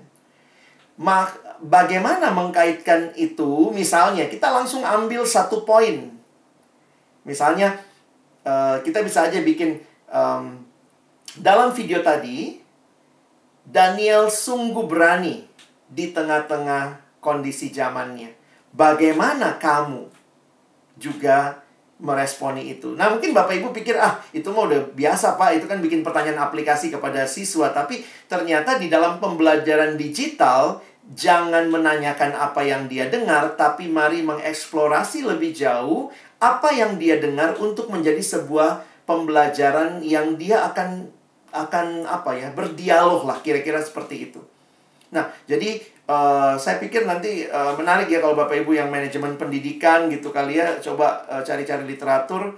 Um, ini sudah masuk sedikit ke digital pedagogy dan ada empat poin ini yang saya pikir akan menarik. Nah, mungkin untuk devosi ini Bapak Ibu bisa masukkan sehingga cobalah buat pertanyaan refleksi yang membuat anak itu bukan hanya tahu konten hari ini, tapi dia berdialog baik dengan dirinya, dengan Tuhan, dengan lingkungan, bahkan mungkin juga dengan Bapak Ibu kalau perlu. Oke, dari saya itu dulu. Terima kasih. Tuhan memberkati.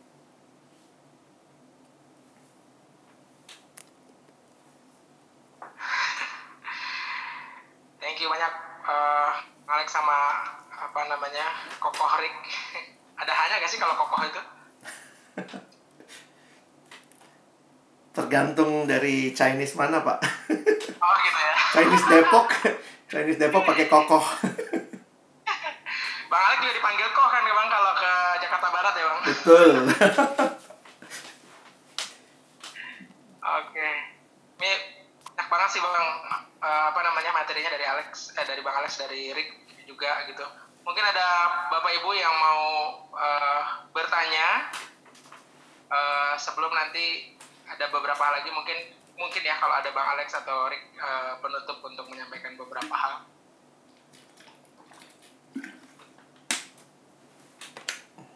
Lupa membuat apa namanya teman-teman kalau ada pertanyaan bisa langsung ditulis di apa namanya di chat ya cuman semua nggak live soalnya gitu ya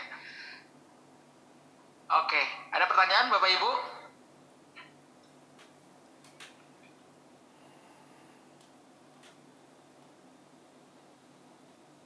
Kayaknya jelas banget sih Bang nih dengan apa yang disampaikan.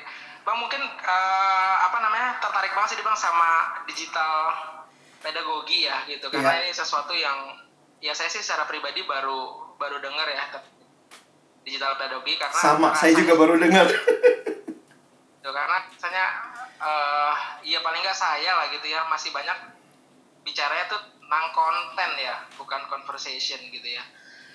Gitu. Nah ini uh, mungkin bisa di apa ya bang di apa namanya di bedah lagi gitu bang terkait bagian ini. Hmm. uh, terkait apa namanya digital pedagogi karena ke depan nih mungkin ya paling enggak ya paling enggak kalau misalnya ya kita harapan kan segera berlalu nih bang apa namanya pandemi ini gitu ya.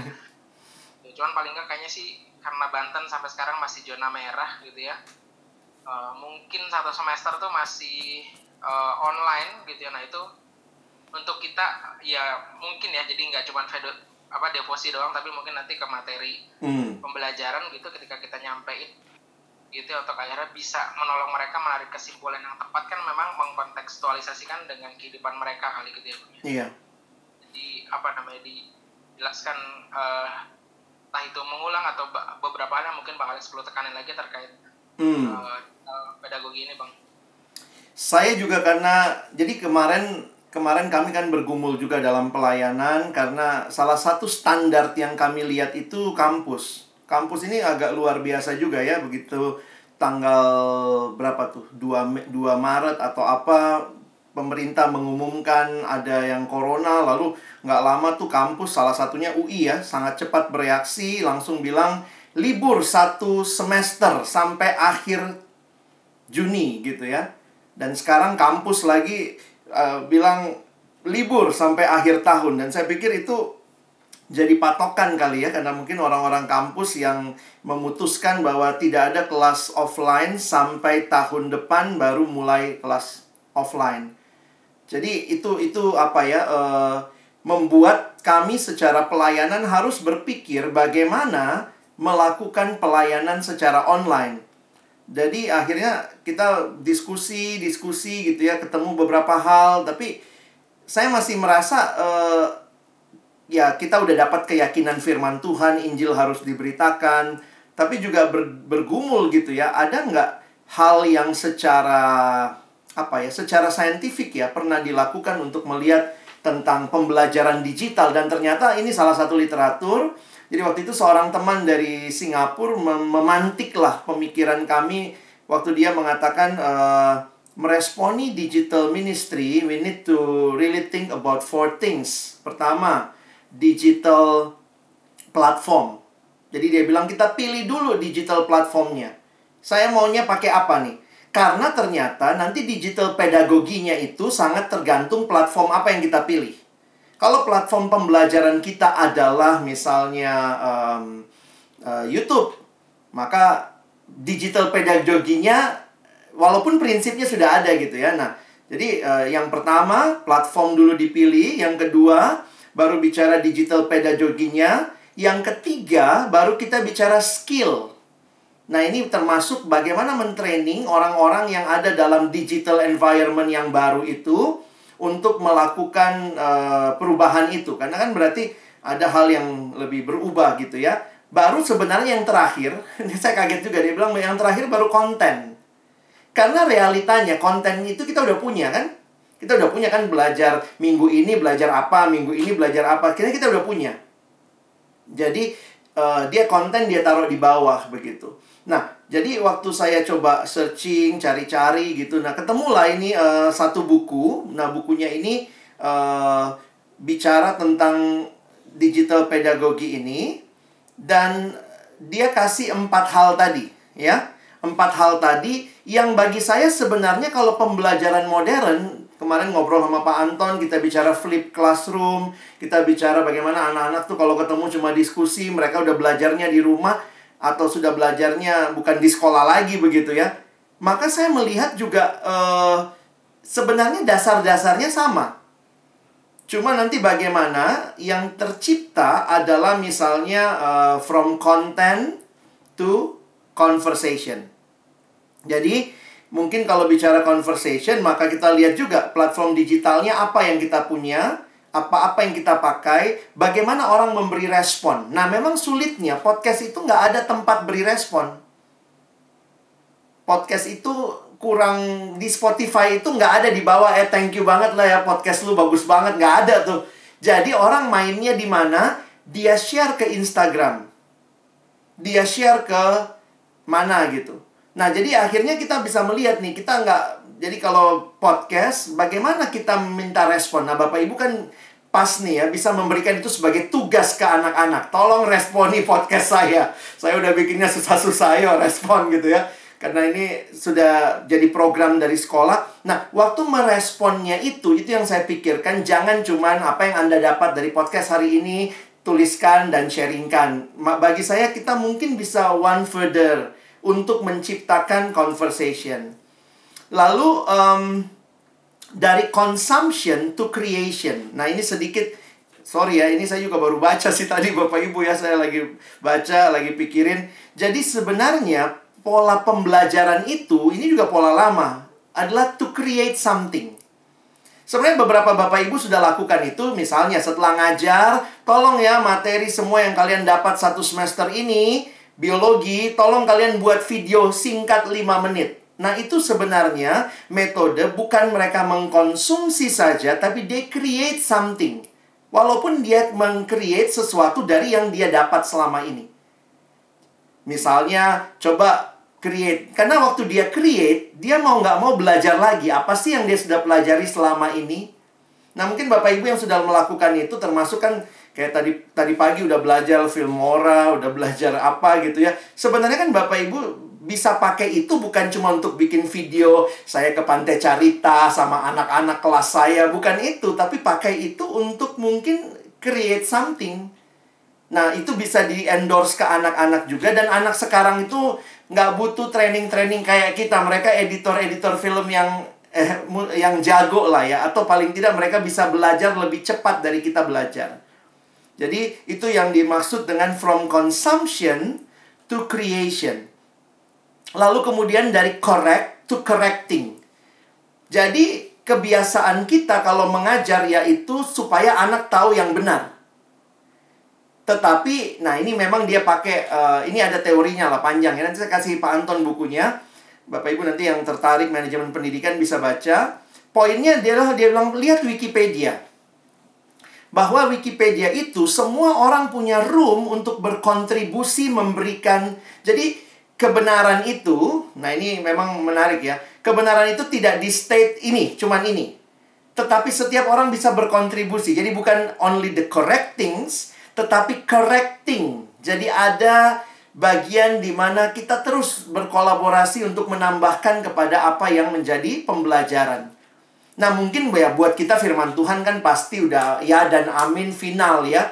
Tetapi mengkaitkan dengan apa ya? bahwa kita memberi room anak-anak berkontribusi bukan bilang bahwa ini cuma satu definisinya cuma satu ini aja tetapi ya saya pernah selesai khotbah ada anak yang bilang kak kakak bilang begini-begini saya bacanya begini kok oke jadi saya jadi belajar juga iya ya saya nggak bisa bilang pokoknya yang saya sampaikan itu yang paling paling benar paling pakem apalagi waktu itu saya sebenarnya sedang menyampaikan sejarah dia membaca sejarah dari sumber yang berbeda Nah, kalau Bapak Ibu lihat Wikipedia itu beroperasi dari poin itu. Nah, itu sebenarnya prinsip ini yang dipakai bahwa uh, not only correct tetapi correcting. Jadi proses correcting itu itu proses di mana terjadi pembelajaran.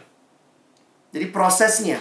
Jadi belajarnya itu bukan uh, definitif apa, tetapi proses misalnya. Karena bisa jadi gini, di Wikipedia, kalau orang bilang ternyata yang kita kontribut salah, itu diturunin dibuang. Nanti ditambah lagi. Jadi sebenarnya proses itu yang terjadi pembelajaran. Dan termasuk yang terakhir, nah ini control to chaos ini yang uh, dia poinnya begini. Guru harus menciptakan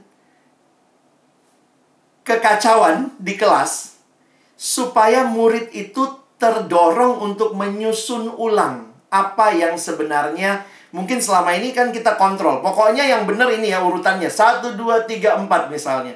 Harus mulai pertama ini dulu, kedua ini dulu. Nah, masa postmodern, di, di dalam masa yang lama, modern itu selalu mulai dengan kalau dia tahu, maka pasti dia lakukan. Itu kan pola pemahaman kita. Dari pengetahuan ke perasaan ke behavior. Sekarang agak berbeda ketika mereka bicara, banyak anak nggak tahu definisi, tapi dia ngalamin. Aku ngerasain ini loh kak, kenapa ya aku kayak begini ya? Kalau anak dulu, Bapak Ibu dan saya, anak modern, lu, lu galau nih, ini namanya galau. Kita langsung bicara namanya, kita nggak tahu perasaannya, dia belum cerita aja, lu galau nih. Tapi anak sekarang, dia bisa, gue nggak tahu nih kenapa aku begini gitu ya. Sehingga proses mereka belajar dulu mulai dari yang diketahui, dirasakan, dialami. Tapi pembelajaran sekarang bisa jadi dia alami dulu. Lalu jadinya kemudian dia mengkristalkan, oh ini loh namanya. Nah, Bapak Ibu Guru sebenarnya bisa menolong, tanda kutip, menciptakan chaos supaya terjadi pembelajaran dan itu lebih in sama mereka ketimbang kita cuma ngasih tahu. Nah, Bapak Ibu ini aplikasinya apa? Maaf ya, saya saya agak bicaranya mungkin Bapak Ibu pikir uh, banyak hal dalam kekristenan, termasuk juga dalam pola pelayanan kami, saya harus coba adaptasikan. Dulu kalau anak baru masuk, maka pertama, saat teduh, doa.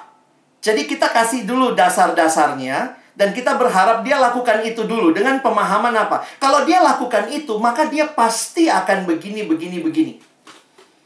Sekarang saya harus katakan dalam lapangan, mungkin kita tidak langsung masuk ke doa saat teduhnya sekarang. Tapi kita mungkin mengangkat tema-tema kehidupan. Misalnya, kenapa aku ada di dunia ini ya? Dan memang sekarang ya pertanyaan-pertanyaan apologetis, makanya pelatihan apologetis itu laku banget. Karena anak-anak itu nggak bertanya, Kak, gimana cara saat teduh? Dia bukan, nanya itu. Dia akan bertanya, kenapa saya alami ini? Kenapa orang tua saya bercerai?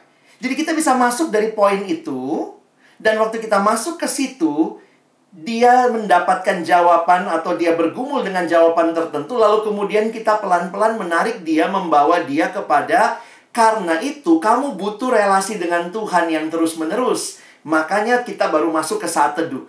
Jadi mungkin ada pola yang tidak mengikuti kurikulum yang sangat teratur. Kesannya chaos, tetapi sebenarnya tetap kita mau membangun itu, tetapi mungkin titik mulainya beda dengan yang selama ini kita lakukan. Titik mulai kita selama ini asumsinya apa? Dia harus tahu dulu. Kalau dia tahu, pasti dia lakukan. Ternyata apa? Banyak anak tahu juga nggak lakukan. Kenapa? Karena bisa jadi dia bilang begini, apa hubungannya saat teduh tiap hari sama hidup beriman saya?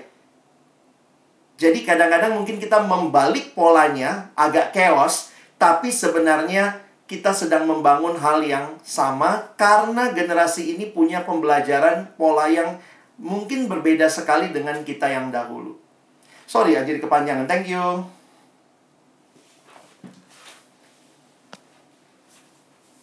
tes tes. Oke bang. Thank you banyak ya bang.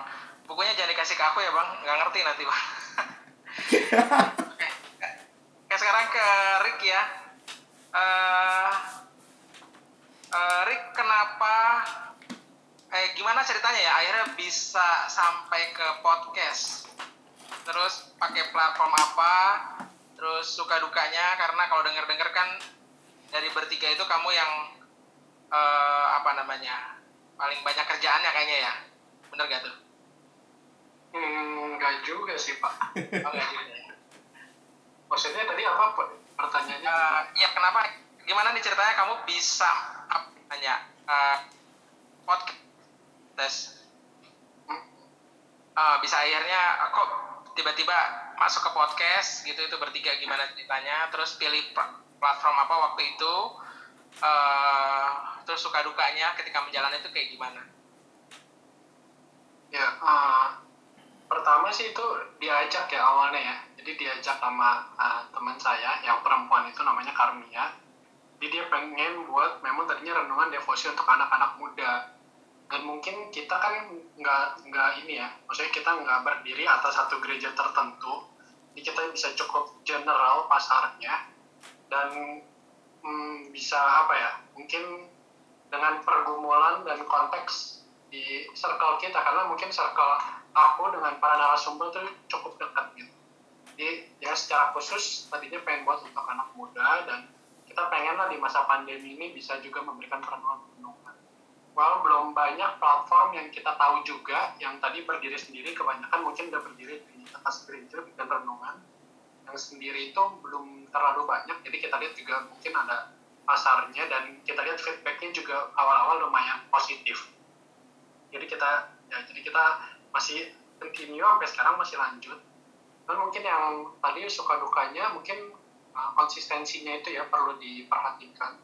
Karena uh, awal-awal mungkin animonya kan ya cukup baik, tapi kan lama-lama sesuatu yang rutinitas itu juga kadang membuat jenuh. Padahal sampai sekarang kita masih bisa jalan, tetap jalan. Tapi mungkin tadi konsistensinya untuk um, merenungkan itu kan somehow perlu emosi juga ya perlu mendalami. Dan di dalam waktu tertentu seperti kita ada deadline gitu untuk post jadi memang ada pergumulan-pergumulan kadang wah pakai yang udah ada yang mungkin nggak di remake lagi kadang ada juga pergumulan untuk kayak uh, bagaimana supaya kita tetap uh, stay di dalam pasar kita untuk bisa terus dengar sehingga kadang mengurangi otentisitas yang ada pak. Jadi kadang-kadang ya yang penting terdengar baik ini juga mungkin bisa jadi feedback nanti depannya. Uh, kadang perform itu bisa jadi ya dalam konteks ini ya performnya maksudnya kualitas daripada perenungan itu mele mele melebihi daripada otentisitasan perenungan secara personal. Uh, duka yang gimana? So far nggak ada sih pak. Memang uh, paling agak kesulitan di uh, pengeditan lama-lama semakin terbiasa akan semakin mudah. Dan ya tadi sih pak paling untuk kayak tetap jaga quality di dalam devosi kita aja pak Rick pakai apa Rick uh, editnya Rick? Uh, saya pakai ini bang, pakai Movavi. Jadi hmm. uh, ada program, jadi kakak ada, tapi ini program berbayar ya. Jadi oh, program oh, okay. editing video. Jadi basically sih memang mesti pakai video editor mm-hmm. untuk bisa uh, apa untuk bisa set mixing mixing lagunya dan mm-hmm. juga sebenarnya kan kalau video kan gambar itu bisa di convert ke MP3 Movavi itu lumayan uh, easy to use jadi nggak terlalu sulit kayak uh, pakai uh, After Effects dan sebagainya jadi mm. sangat friendly buat awam tapi memang kalau yang free-nya dia cuma bisa berapa detik gitu oh oke okay. ya yeah. thank you Rick thank you thank you oke okay.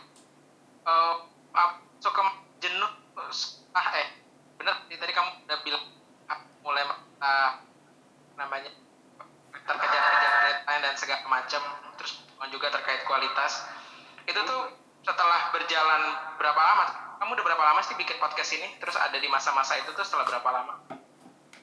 Uh, kita jalan udah kurang lebih mungkin dua setengah bulan. Dua bulan mungkin. Dua bulan pak. Oh oke. Okay. soalnya bapak lihat udah lumayan banyak ya podcast di ruang renung yang kamu bikin itu ya? Karena seminggu kita upload tiga. Oh seminggu tiga jadi udah total berarti hampir ya 20 lah. Oh oke okay, oke. Okay. tadi tuh apa bang Alex ada bawain poin tentang yang uh, digital platform pedagogi skill konten. Itu kamu ngalamin kayak gitu gak karena notice juga nih baru terakhir ternyata poin terakhirnya malah konten ya. Paling pertama tuh justru pilih platformnya gitu. Terus cara nyampeinnya baru skillnya baru ngomongin kontennya gitu. Itu kamu ngalamin apa namanya proses-proses kayak gitu gitu Iya, tuh biasanya sih enggak, tapi kalau mungkin, masa ini pemataan yang baru juga buat aku. Jadi tadi aku ada di tension antara nah, udah terkonsep dan kita jalan du jalan dulu aja, terus yang lainnya mengikuti. Jadi memang awalnya kita kurang rapi sih Pak, masih di dalam ini tadi saya bilang juga secara konsep masih agak prematur karena secara teori ya kita masih awam banget, masih amatir. Tapi ya sebisa mungkin kita kuatinya ya tadi di konten. Karena kan kita basically orang teologi semua ya. Kita maksudnya punya tools, kita punya ya kalau bisa dibilang skill juga di dalam uh, mengexegete Alkitab, tapi sekarang udah banyak banget resources yang bisa dipakai juga. Jadi saya kalau yang tadi thank you juga buat Bang Alex di post tentang ini ya uh, digital pedagogy saya juga awalnya okay. saya awalnya juga nekat sih jadi nggak nggak tahu teori pokoknya kita mulai aja gitu.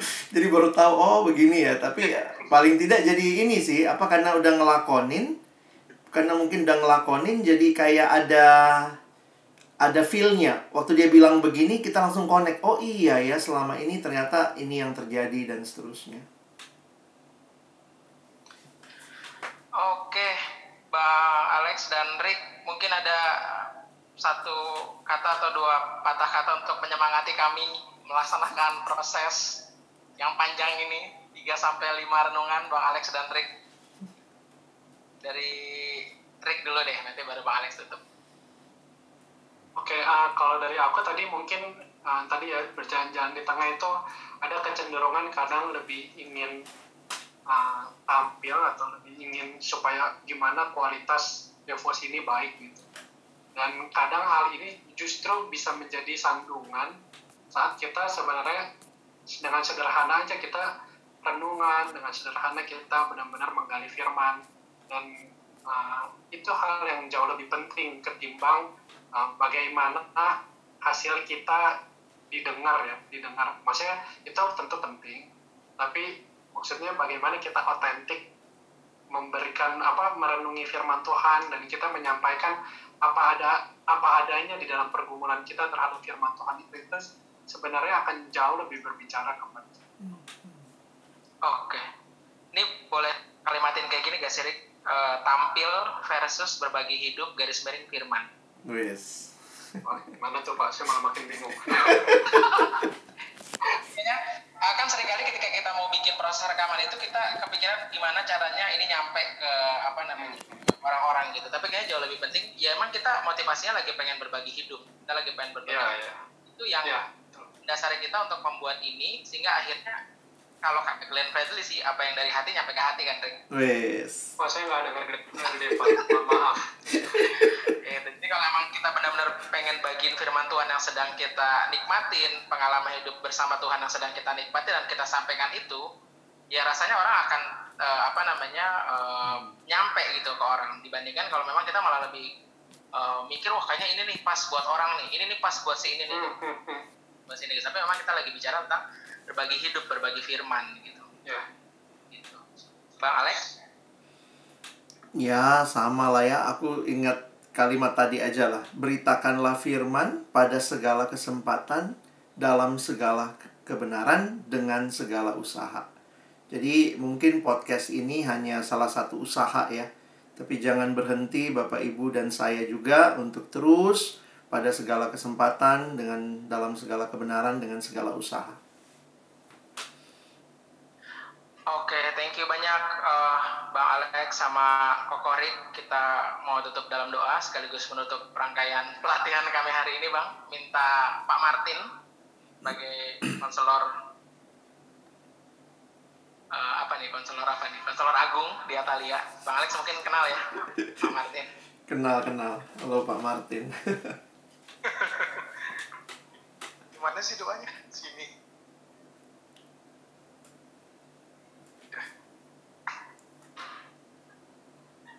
jangan zoom perut saya. Oke. Udah. Potong. Udah. Ya udah. Ya bapak ibu uh, bang Alex dan Rick mari kita berdoa. Bapak dalam surga kami bersyukur untuk sepanjang hari ini buat pembekalan yang dilakukan oleh sekolah dalam rangka memperlengkapi kami di dunia pendidikan khususnya di SMA Atalia. Kami bersyukur untuk setiap uh, narasumber dari pagi sampai sore hari ini untuk setiap hal yang diberikan. Kami tahu mungkin ada kelelahan, ketakutan, kegentaran, kebingungan bahkan oleh karena mungkin kami belum terbiasa biarlah kami memohon anugerah dan hikmat daripada Allah yang memberikan kami sebagai gambaran cipta seperti engkau yang memiliki kemampuan untuk bisa beradaptasi sebagai manusia dan juga kecerdasan yang Tuhan berikan sebagai Imago Dei, kami bersyukur untuk semua itu dan biarlah kami bertanggung jawab, kami terus mencoba, walaupun mungkin di awal-awal akan ada mungkin kebingungan, tapi biarlah terus kami bersandar kepada kekuatanmu. Beranugerahlah bagi setiap kami, dalam persiapan untuk masuk ke tahun ajaran ini di tengah kami nggak tahu entah sampai kapan eh, pandemi ini berakhir tapi biarlah engkau Bapa yang terus menyempurnakan setiap usaha kami dan terus berikan kepada kami kerinduan untuk terus belajar untuk kami semakin hari semakin diperlengkapi. Cara khusus untuk dua hambamu buat Rick dan Bang Alex dalam setiap pelayanan mereka terlebih di podcast dan boleh pakai itu pun jadi saluran berkat untuk menyelamatkan dan menjangkau jiwa-jiwa yang mendengarkan secara khusus ataupun nanti yang menonton itu semuanya boleh mendapatkan berkat dari kebenaran firman Tuhan dan membawa jiwa-jiwa di tengah masa seperti ini. Bahkan di masa-masa ke depannya semakin datang dan semakin memuliakan engkau dalam hidupnya. Berkati uh, mereka, keluarga, dan juga pelayanan, dan juga kami semuanya di dalam kesehatan, untuk kami terus mengerjakan bagian yang Allah percayakan dalam hidup kami. Sebentar kami akan berpisah, dalam kasih setia Tuhan terus beserta di dalam hidup kami. Di dalam kasih Bapa, Putra, dan Roh Kudus, Tuhan kami, Yesus, kami berdoa. Amin. Amin. Nah, thank you Bang Alex, thank you Rick.